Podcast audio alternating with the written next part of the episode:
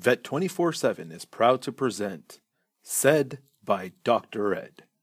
Vet 24 7. Visit your local vet whenever, wherever.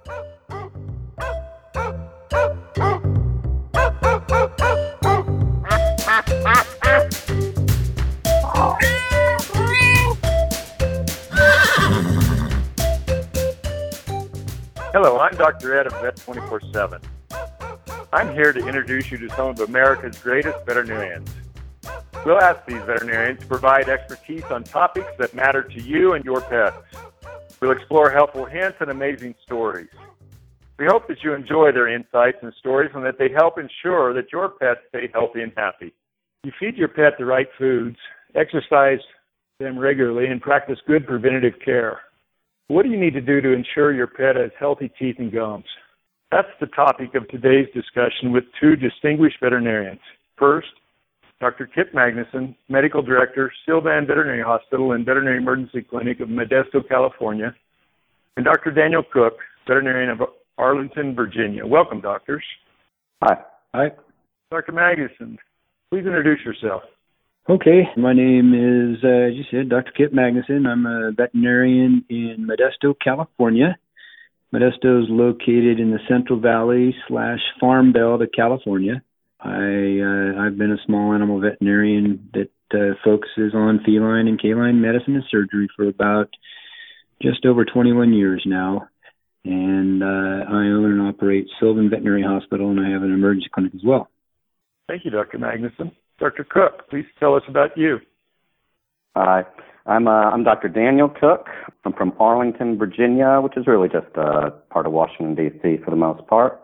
Uh, I work uh, primarily out of VetWorks Animal Hospital when I'm in Virginia. It's a nice little clinic. And I graduated from Kansas State University in 2009, so I've been practicing a little over six years. Thank you, Dr. Cook.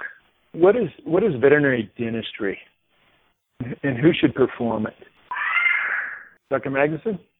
Well, you know, kind of uh, in an overall broad view, you know, I think uh, the veterinary profession has learned a lot about dental disease over the last 20 years, you know, um, and we've become more uh, um, attuned to some of the problems and the, and, you know, the need for having these uh, problems addressed. But most basically, veterinary dentistry um, can start at the basic dental cleaning treatments, um, much like you would experience or encounter with your own dentist or periodontist. General cleanings usually start with a complete oral exam, including uh, pocket depth assessment around the tooth. The perio probe, uh, what we're looking for is attachment loss of that periodontal ligament, um, as well as uh, dental x-rays to assess the tooth root and the bone health. Uh, next, usually we'll go ahead and uh, and we'll we'll chart this. And next, we'll go ahead and scale uh, the tooth. A lot of times we use ultrasonic scalers in veterinary medicine because the tartar is a lot uh, thicker and harder than what people allow it to accumulate. Um, they're on six month plans, and uh, we'll clean off the tartar of the tooth, and sometimes we'll and we'll go in and do subgingival, where we'll go underneath the gum line and gently uh, remove the tartar, and that's usually done with hand scalers, at least in my practice. Then the tooth enamel is polished smooth. Enamel has, if you look at it, what you you know afterwards, after you do all this cleaning, you want to smooth it down like a real uh, shiny stainless steel surface, how it's really smooth because you leave you leave less surface area for the that bacteria, that gram-negative bacteria that adheres to that uh, tooth and starts forming the glycalyx or the plaque. And uh, you know, then we can go into, uh, as Dr. Cook mentioned, dental. Uh, um, you know, some of the dental disease, tooth fractures. We can handle those. Um, sometimes they can be you got slab fractures. Slab fractures are real common in dogs. They Real do common. a lot of chewing of hard surfaces or hard bones and so forth. Um, some root canals or can be we can perform root canals. Uh, sometimes uh, we have to extract the tooth. Vital pulp uh, pulpectomies we can perform, especially in these younger dogs. Sometimes when they break their canines off, bone grafts, jaw fractures. Uh, you know, it reminds me. You know, every now and some of these dogs are, you know, especially the small breed dogs. They, if they've gone eight, nine years without even having their teeth cleaned, they, I can almost guarantee you they got they're Yeah. pretty.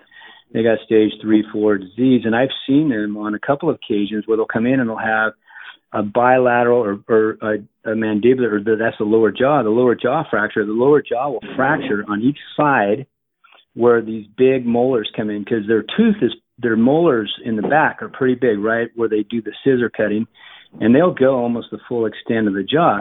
And if they get a lot of bone loss around there and they go down and bite on something, they usually bite another dog or they bite a person and half the front teeth come out and then they just that draw that jaw will just break right across. And even uh, you know if you're not careful and you're pulling those teeth, uh, you can uh, Yeah. um, cause a fracture as well. But uh, Those uh, are you know, always my- bone plate.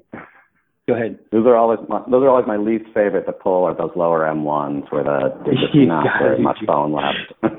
you got to be careful. Yeah, you got to be careful, and you should always radiograph those things first. So you know, I've seen, Yes. I've also seen a couple of times where I've X-rayed it, and the tooth, the jaw has already been fractured, but it was only on one side and not on both sides, so the jaw looks stable. And so you know, somebody that didn't X-ray that and went in and started pulling that tooth, they wouldn't know, and they'd think they'd caused it. But um, so you know, those are uh, things uh, um, that uh, you know that that uh, we can do as veterinarians, and they should be done by trained professionals. You know, we see a lot of this. I don't know about over in Virginia, but in California, you know, we're starting to see these uh, fly by nights that are uh, coming up and and scaling teeth non-anesthetically with in pet stores or in grooming parlors. And the thing that I would say to pet owners, just as with us, professional dental cleaning and advanced endodontics really need to be performed by trained professionals that can diagnose conditions and provide the proper care. I don't know of anyone that would go to their hairstylist or the grocery store to get their teeth cleaned. And No. so I think the same thing should go for pets as well. Um, and if you think about it in that light, I've talked to clients all the time. They go, "Oh, yeah, doc, that makes sense." So uh, you know, I don't know. yeah. It's uh, something you know, that we're seeing. Yeah, it's, it's usually that's a cost type of thing, but usually, I mean, in, in all the clinics I've I've had experience with in Virginia, it's usually, you know, for for time and expedience sake, it's typically like a, a highly trained uh, technician doing the scaling and even the probing and taking the X-rays at least, much like when we go to the doctor, and then the veterinarian is looking at the X-rays, you know, pulling teeth if needs to be, or, or doing any, any more advanced treatments than that.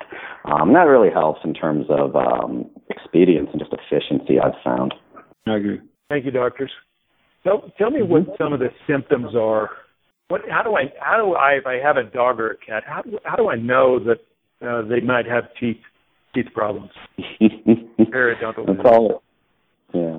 It's always a tricky one since you know they don't they don't usually let you know it hurts. So what I've found is that one of the more common reasons people actually bring their animal in for the reason of periodontal or dental issues is typically either a, a particularly bad smell, and it's got to be usually worse than the normal dog or, or cat, it's got to be pretty bad, and that would indicate they're pretty pretty nasty mouth at that point as well. Sometimes people will notice a swelling if there's an abscess, especially in dogs. They'll get a big swollen patch under the eye, and that's almost always a, a broken uh, upper tooth up there, one of the big, uh, one of those big carnassials. Other things, you know, happen occasionally. People will see blood, either the food or on a on a toy or something, and that can be a sign that, that something's broken or bleeding.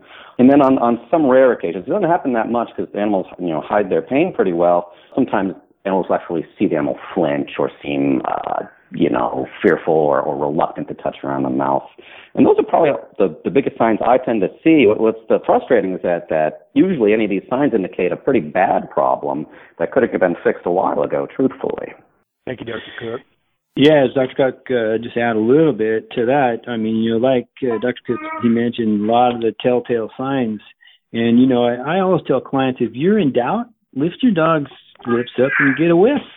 And you can Mhm. tell the worse it smells, the worse he, uh, the worse uh, dental disease they have. And I'll tell you, you know, a lot of times, as uh, Dr. Cook mentioned right at the beginning, it's hard to tell with pets. I'm in the room a lot of times and go, wow, look at this mouth. You know, I'm looking at it. Well, I don't know, doc. He doesn't seem to be that bad. Yeah. Well, I'll tell you a story. this the dental disease is insidious a lot of times, and it and it's slow and it accumulates and builds up. And there's a lot of dogs, just as people out out there, that are stoic, pretty stoic. They can Yeah. hide. They're not going to go there and roll around on the ground and cry and, and whine. I have a family friend that uh, a couple of years back, and she was having problems with just fatigue and and no energy and and every bout, you know, little bouts of nausea. And she'd been in the hospital or been into the doctors a couple times over the month, and and they blood work was clear. I mean, I don't know what's wrong with you. And so she was over, and we were talking about it, and and then she goes, you know, she's talking, and then you know the other thing, this damn tooth has been hurting for the last month too, you know. And I mean, I just started rolling. I couldn't help, and I said, well, Donna, or I said, I told her, I said, well do you think that tooth has to do anything with it? I said, you know, it, it sure does. And uh, you, you know, she, I said, you know what? She said, I talked to the, asked the doctor that, and he said probably not. I said, ask your dentist.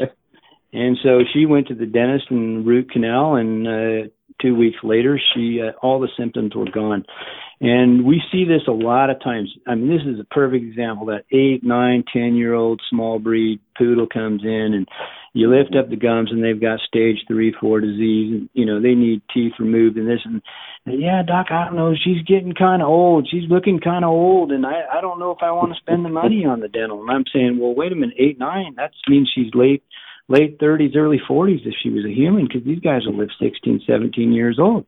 And uh, you know, I've even told them, I said, I'll tell you what, we'll, let me clean her teeth, and we'll pull what needs to be that that's infected. And in two weeks, I want you to be honest. I want you to be uh, honest with me. But in two weeks, if you come back and you can't notice a behavior change in her and tell me that she's acting like a pup or, or energy boost or anything like that, I'll give you your money back and I haven't I've I haven't I haven't had to give anybody's money back. Um, you know, these guys come back, God, Doc, she's a pup. She acts like a yeah. pup. I said, I know, I told you, she wasn't as old as you thought. and but you know, the, we may have removed yeah, we may have removed ten teeth. It's not uncommon, you know, to remove if if you yeah. have a small breed dog like that and they haven't had their teeth cleaned and eight never cleaned by eight years, nine years old, and they're acting kind of old. If you're listening now, you better go have your vet take a look and uh, see if uh, they can't help. If there's any dental disease. So. I, I always tell people too. I always, you know, you can always tell when they're going to lose a lot of teeth too. And people, they get upset about that. People get the the owner, the client gets a lot more upset about. I see them do so well, even with no teeth. And you know, I've That's never exactly seen a dog. Right. I've never seen a dog with no teeth that has now gotten rid of all their periodontal issues. I've never seen them do poorly. They still eat. And, they still are perfectly happy. Right. You know. How many times you heard in the exam room? Well, if they don't have any teeth, how will they eat? hey, buddy, they they'll eat just like they've been eating. They're not chewing; they're yeah. swallowing. Dogs do really well on small little kibbles yeah. or soft food, but a lot of them handle the small kibble with no tooth in their tooth left in their mouth. I have a lot of geriatric. Mm-hmm. Well, I have a number of geriatric patients that you know eventually have had to have all their teeth extracted. They're happy. They're you know they're pain free, yeah. odor free, and they eat just fine. They're overweight even because the, they eat a little bit too much. And uh, so anyway, um, it's you know no teeth are not. No, I always tell people no teeth are better than infected teeth. And and anybody that's had a toothache and a chronic infected tooth, you know, uh, will can certainly uh, understand that. Mm-hmm. Thank you, Dr. Magnussen. Thank you, Dr. Doctors. Thank you. We've had a great discussion about dental health for your pets. We've been fortunate tonight to have Dr. Kit Magnussen, Medical Director at Sylvan Veterinary Hospital and Veterinary Emergency Clinic in Modesto, California, and Dr. Daniel Cook, veterinarian from Arlington, Virginia. Doctors, thank you very much for your contributions and your insights on dental health tonight. Thank you. Thank you. Thank you for having us, No Dr. Ed. Yeah, thank you. It's been great. You're, you're welcome.